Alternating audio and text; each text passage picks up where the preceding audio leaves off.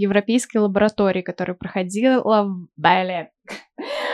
Скажи просто в рамках. Я не умею разговаривать по-русски, как я могу писать подкасты? Очень много именно таких вот э, документальных подтверждений того, что происходит. Поэтому ну, слова о том, что изменение климата это выдумка и миф, это выдумка и миф. Люди, очнитесь! А то вам хана. Привет, меня зовут Дома Слина, и это подкаст об экологичном образе жизни с эго на эко. Сегодня у меня в гостях необычный человек, городская планировщица, экоактивистка и одна из организаторов фестиваля Экокап Вера Гашкадерия. Привет, Вера. Привет, Лина. И всем привет. С Верой мы познакомились этим летом на границе Италии и Словении, где проходил гражданский форум Россия-ЕС, мы были участниками Европейской лаборатории по изучению изменения климата. Вот сегодня хотелось бы поподробнее обсудить как раз-таки, в чем проявляются эти изменения климата и реален ли экоактивизм в России, насколько сложно им заниматься и какие результаты он приносит. Начнем с э, проявлений климатических изменений. Это, конечно же, не то, что мы можем каждый день наблюдать в окошко, но есть ли какие-нибудь маркеры, по которым я могу определить, что проблема актуальна? Во-первых, в России существует э, наблюдение за погодой, которые говорят об увеличении количества экстремальных погодных явлений. И вот, например, за последние 18 лет их количество именно опасных экстремальных погодных явлений увеличилось больше, чем в три с половиной раза, по данным Росгидрометцентра. Также ежегодно у нас горят около двух с половиной миллионов гектар леса, случайные пожары, и 90% которых происходит по вине человека. Также известно, и даже вот президент недавно подтверждал, что в России климатические изменения происходит э, в два с половиной раза больше. Почему? Потому что у нас 60% э, территории покрыто вечной мерзлотой. Вот, соответственно, она тает очень быстро, и очень большие и страшные последствия нам все это несет. Поэтому нам следует, конечно же, скорейшим образом озаботиться обо всех проблемах, Ого, президент подтвердил. Думала, у нас отрицают изменения климата на государственном уровне. А это достаточно странно. Их то отрицают, то подтверждают. Парижское соглашение вот недавно приняли, что на самом деле вроде бы один ну, большой шаг, но с другой стороны реальных действий пока что не последовало. Вот, все в ожидании. По поводу проявлений климатических изменений ты доказала. ну, в плане, не ты доказала, а статистика доказала. А есть какие-то действия, которые предпринимает наше государство, чтобы регулировать эту проблему? Совсем недавно Россия таки приняла, ратифицировала Парижское соглашение, по которому мы обязуемся снизить выбросы углекислого газа то бишь э, это самое большое влияние, которое оказывает человек на климат, и урегулировать его на уровне 70-75% от 90-го года, кажется, 90-го. Что интересно, что Россия, в принципе, уже достигла уровня 70-75% от 90-го года. То есть, в принципе, это соглашение не позволит только увеличивать выбросы оно будет сдерживать. Да, будет сдерживать, но никак не уменьшать.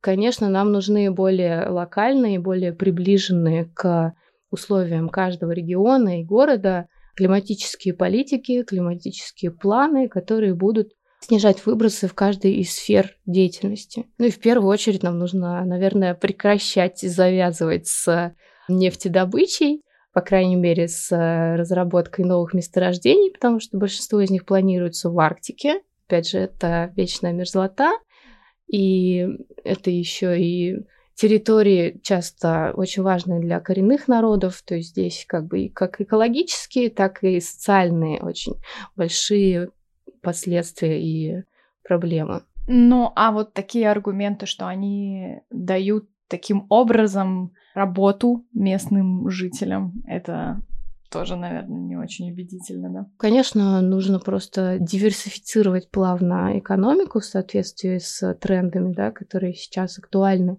То есть переход от угледобывающей промышленности, нефтедобывающей промышленности к возобновляемой энергетике. И, кстати, сейчас э, очень интересно будет скоро в Москве мероприятие проходить. Оно называется «Возобновляемая энергетика без государства». То бишь ученые и предприниматели могут э, начать развивать э, возобновляемую энергетику своими силами.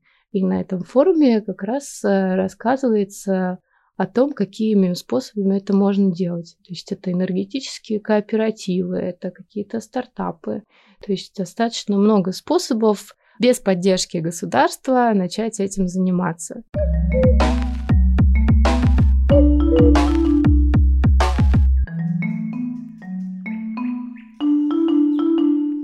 Класс. Мне понравилось словосочетание энергетические кооперативы. Да, это очень мощная штука на самом деле.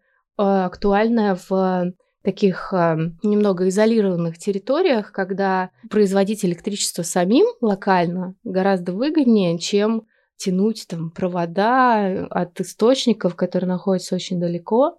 Что может сделать отдельно взятый человек, чтобы сократить свое влияние на изменение климата? Ну, это, кстати, уже индивидуальный активизм. Во-первых, э, нужно, конечно, просчитать свой экологический след, можно даже не четко в цифрах, а просто прикинуть, э, как а, твой образ жизни отражается на планете. Экологический след или footprint – это мера воздействия человека на среду обитания.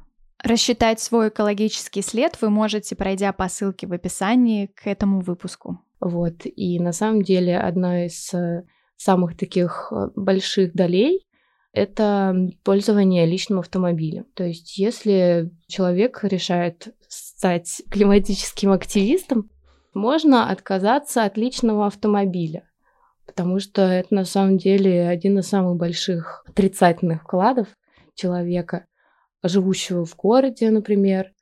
Если вы живете в городе, очень легко отказаться от автомобиля, пересев на общественный транспорт, на велосипед, больше ходить пешком, и на самом деле, даже если вы арендуете машину или пользуетесь такси, это все равно гораздо меньше вреда, чем если вы пользуетесь личным автомобилем.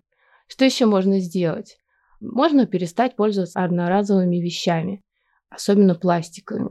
Здесь, конечно, не включается какой-нибудь э, медицинский пластик, который просто необходим, но именно в личном обиходе вот, например, Лина, у тебя прекрасная пластиковая бутылка. Многоразовая. То, что, то, что она пластиковая, да, здесь не минус, а плюс, потому что она многоразовая. А у меня, например, нет такой. То у тебя есть прекрасная стеклянная кружка, которую ты взяла на кухне.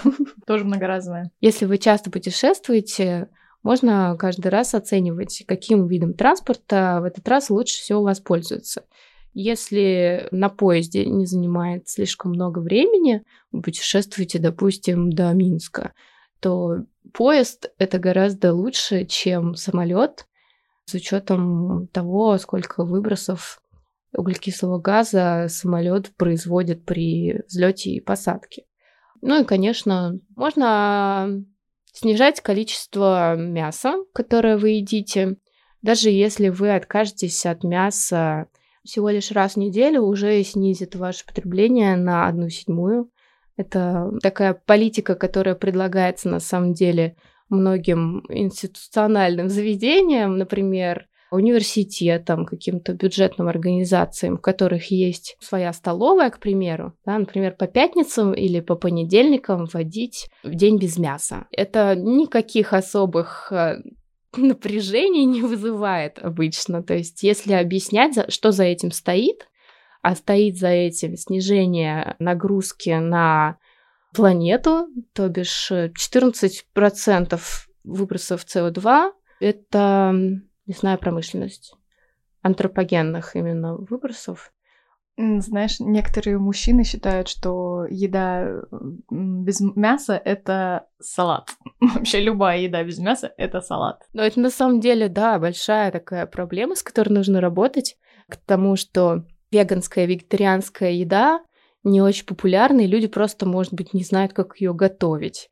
А на самом-то деле есть очень много ресурсов, на которых есть э, рецепты, разные передачи, как готовить, что еще можно сделать. Можно на самом деле распространять информацию о том, что такое э, климатический кризис, почему вы ведете такой образ жизни, и что другие люди могли бы сделать, то есть как можно присоединиться и выходить на пикеты, на самом деле, потому что это самое простое и очевидное выражение гражданской позиции. Если на улице выходят люди, значит им что-то нужно. Мы выходим на пикеты, начиная с мая этого года. Первый пикет у нас был на фестивале ЭКК, а затем мы решили сделать э, их еженедельными.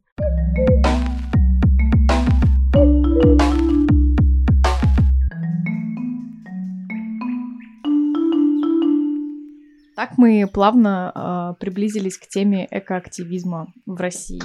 Давай начнем с того, как выглядит портрет среднестатистического активиста в России и в мире. Кто эти люди, которые ходят на митинги, пикеты, забастовки? Экоактивизм это, конечно, не только митинги, пикеты и забастовки, это еще и эксперты, которые пишут статьи, это еще и юристы, которые продвигают э, законопроекты и изменения в текущих э, законах. Поэтому на самом деле у меня нет ответа на вопрос, кто такой среднестатистический активист России. Но сейчас вот новая волна климатического активизма в Европе и в мире показывает, что именно молодые люди, и даже очень молодые люди, взяли инициативу на себя – в течение последнего года на улице вышло и выходило несколько миллионов человек. Средний статистический портрет этого человека – это подросток-школьник. То есть э, мы видим, что молодежь на Западе вполне себе уже отдает отчет в том, что их будущее под вопросом, их э, условия проживания на планете через несколько лет и в ближайшие пару десятилетий сильно изменится. И если мы не начнем предпринимать какие-то меры прямо сейчас, а не ждать, пока мы получим образование, станем лицами, принимающими решения, то завтра может уже не наступить. Почему в России экоактивизм не принимает массовый характер? Ты имеешь в виду климатический активизм именно? Да. Ну, что касается климатического активизма, не все экоактивисты ассоциируют себя с климатическими активистами. Это на самом деле такой парадокс, с которым я столкнулась этим летом, изучая вот феномен климатического активизма. То есть э, бывает так, что люди делают очень много в какой-то сфере, которая относится к сфере экологии и на самом деле и климату тоже но при этом не считают э, себя причастными именно к климатическому активистскому движению. Это вот на самом деле парадокс, который выливается в то, что именно климатических активистов у нас достаточно мало. Но при этом очень много активистов а, по проблеме мусора, например, по проблемам сохранения лесов и э, а, зеленых зон. Но разве проблемы мусора и проблемы сохранения лесов косвенно не влияют на изменение климата в целом? Ну, то есть это же прямая связь. Выработка метана на полигонах мусорных. Вырубка лесов приводит к сокращению выброса кислорода, к увеличению углекислых газов. На самом деле в движении Fridays for Future, то бишь э, Пятница за будущее, в России э, достаточно комплексные требования, и там 12 пунктов, которые включают системы раздельного сбора мусора во всех городах, населенных пунктах России, охрана лесов, комплексное решение проблемы с пожарами, с разливами нефти, прекращение финансирования добычи нефти, опять же. То есть достаточно много требований, которые отвечают всему тому, что многие люди делают во многих городах, при этом, опять же, не ассоциируя себя с климатическим активизмом. И мне бы хотелось, чтобы и Fridays for Future, и Extinction Rebellion, то есть восстание против вымирания, это более радикальное движение, которое появилось э, в Великобритании год назад. Мне бы хотелось, чтобы эти два движения объединяли вообще всех э, экологических активистов и стали такой точкой сборки да, и усиления голоса экологического активизма. Потому что цель у нас одна — спасти планету. Правильно? Именно. Fridays for Future — это все таки очень такое молодежное движение, подростковое, можно сказать, школьное. Да. Extinction Rebellion объединяет всех. И оно более такое радикальное, и тем самым может быть более интересное, то есть оно может сделать больше, чем Fridays for Future, но тем не менее Fridays for Future берет своей масштабностью и молодостью. Расскажи поподробнее про Fridays for Future, как оно начиналось и как э, можно стать последователем этого движения в своем городе. Как начиналось движение Fridays for Future? Оно началось с того, что 15-летняя школьница Швеции вышла к зданию парламента во время уроков, то есть она стала пропускать занятия, с нового учебного года с тем требованием, чтобы правительство наконец-то обратило внимание на проблему климатического кризиса и стало принимать меры. Она сидела так э, две недели или три недели, и затем решила выходить по пятницам. То есть каждую пятницу вместо школы она сидела в здании правительства. Сначала она была одна, а затем к ней стало присоединяться все больше и больше таких же, как она, школьников. И в конце концов э, это стало таким масштабным движением. Мы все знаем, как зовут эту девочку. Это была Грета Тунберг, которая известна тем, что на последнем саммите ООН она выдала незабываемую речь о том, что ее лишили детства, э, вынудив заниматься климатическим активизмом, вместо того, чтобы наслаждаться все теми радостями, которые полагаются ребенку. С тех пор прошло больше года, и движение набрало очень большие обороты. А сейчас в каждом городе можно найти представителей движения Fridays for Future и в Америке, и в Африке, и в России. А как присоединиться к движению? Если вы живете в России, достаточно просто набрать в строке поиска Fridays for Future и свой город, и наверняка найдется информация о том, как это движение представлено в вашем городе.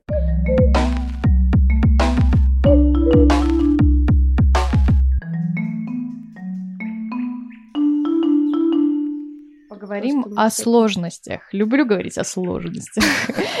Вообще, это уже сложный путь, э, когда ты активен в чем-то и несешь э, знания в массы. Э, немножко есть в этом такого какого-то религиозного миссионерства, когда ты идешь в люди и говоришь, люди, очнитесь, а то вам хана. Давай поговорим о сложностях в организации забастовок. С чем сталкиваетесь? Как известно, в России есть Конституция и есть э, антиконституционные законы. Один из них э, запрещает собираться гражданам в любых целях, в том числе, конечно же, и в мирных, больше, чем одному человеку. Вот, поэтому есть ограничения такие, что на одиночный пикет могут выйти только граждане старше 18 лет, а на массовый пикет нужно подавать уведомления заранее через городскую администрацию. То есть это такая бюрократическая на самом деле работа, которую нужно регулярно проводить, чтобы были регулярные пикеты. Мы, в принципе, что мы делаем? Движение «Пятница за будущее» в Калининграде. Мы как раз э, выполняем эту бюрократическую работу для того, чтобы каждый мог присоединиться к нашим забастовкам. В целом у нас уже это вошло в привычку, можно сказать. Каждый понедельник кто-нибудь из э, нашего оргкомитета, а в него может войти на самом деле каждый, идет в, в, в МФЦ возле мэрии и подает заявку. Ее одобряют. К счастью, в нашем городе нет э, традиции запрещать массовые пикеты по климату, как это происходит, например, в Москве, где им просто не дают площадку, объясняя это любыми способами. Поэтому у нас в целом пока что не было проблем с согласованием и проведением пикетов. Конечно, немножко напрягает, что каждый раз к тебе подходит э, куча полицейских и людей в штатском, фотографируют э, лица, фотографируют плакаты, следят за тем, чтобы мы ушли не минуты позже. Но в целом мы уже привыкли и стараемся, чтобы людям можно было легко присоединиться к этим пикетам, распространяем информацию. Если у вас есть э, желание помочь движению, то мы будем только рады. Нас можно найти везде.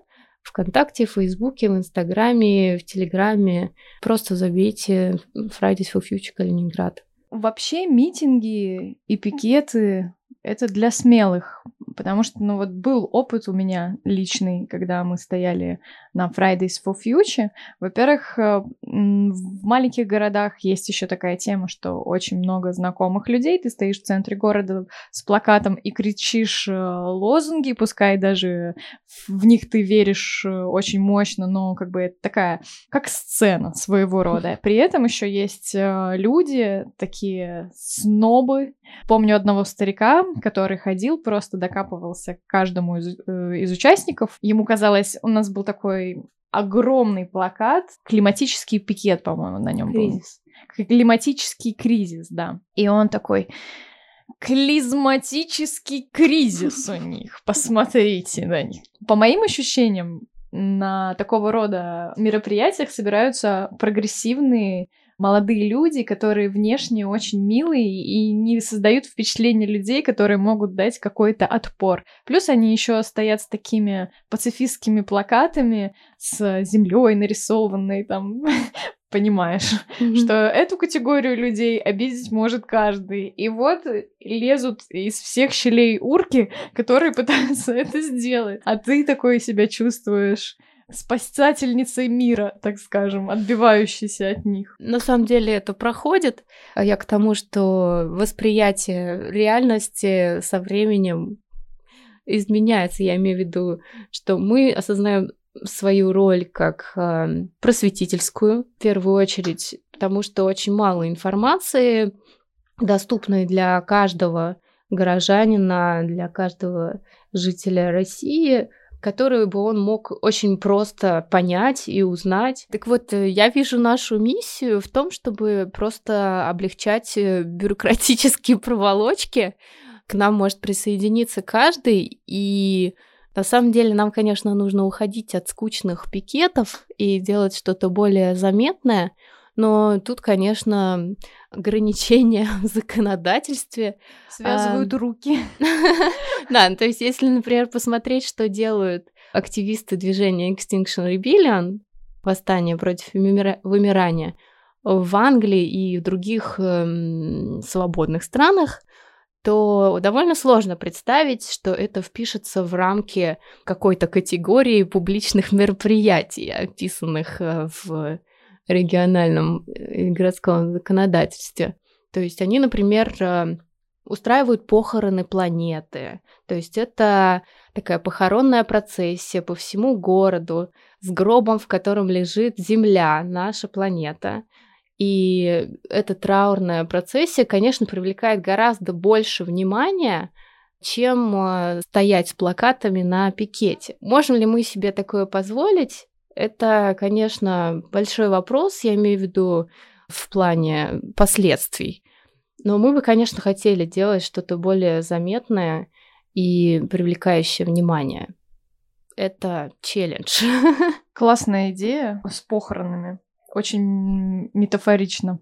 Да, на самом деле у них очень много таких акций. Они выливают, например, кровь будущих поколений на площадь. Это, конечно же, не кровь, это бутафорская кровь, подкрашенная вода, но это тоже очень символично и без всяких слов говорит тебе о том, что нас ждет, если ничего не предпринимать.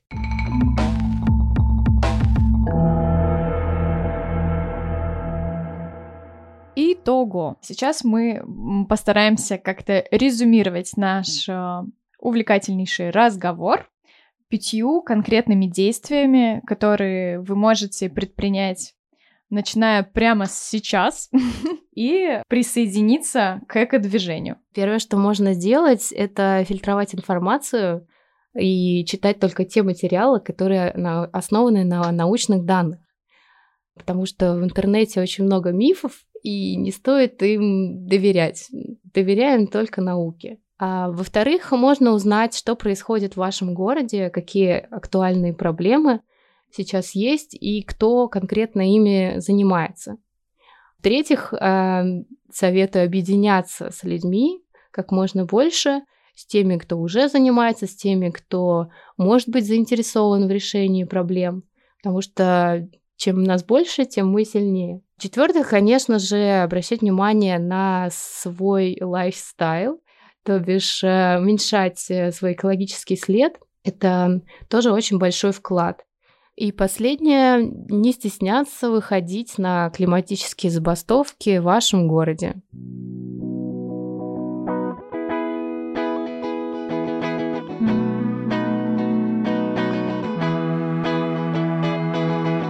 Все ссылки на организации, которые мы сегодня так или иначе упоминали, вы найдете в описании к этому подкасту. Спасибо, что были сегодня со мной. Не забывайте подписываться на подкаст Сега на Эко, рассказывайте о нем друзьям. Дальше будет только интереснее.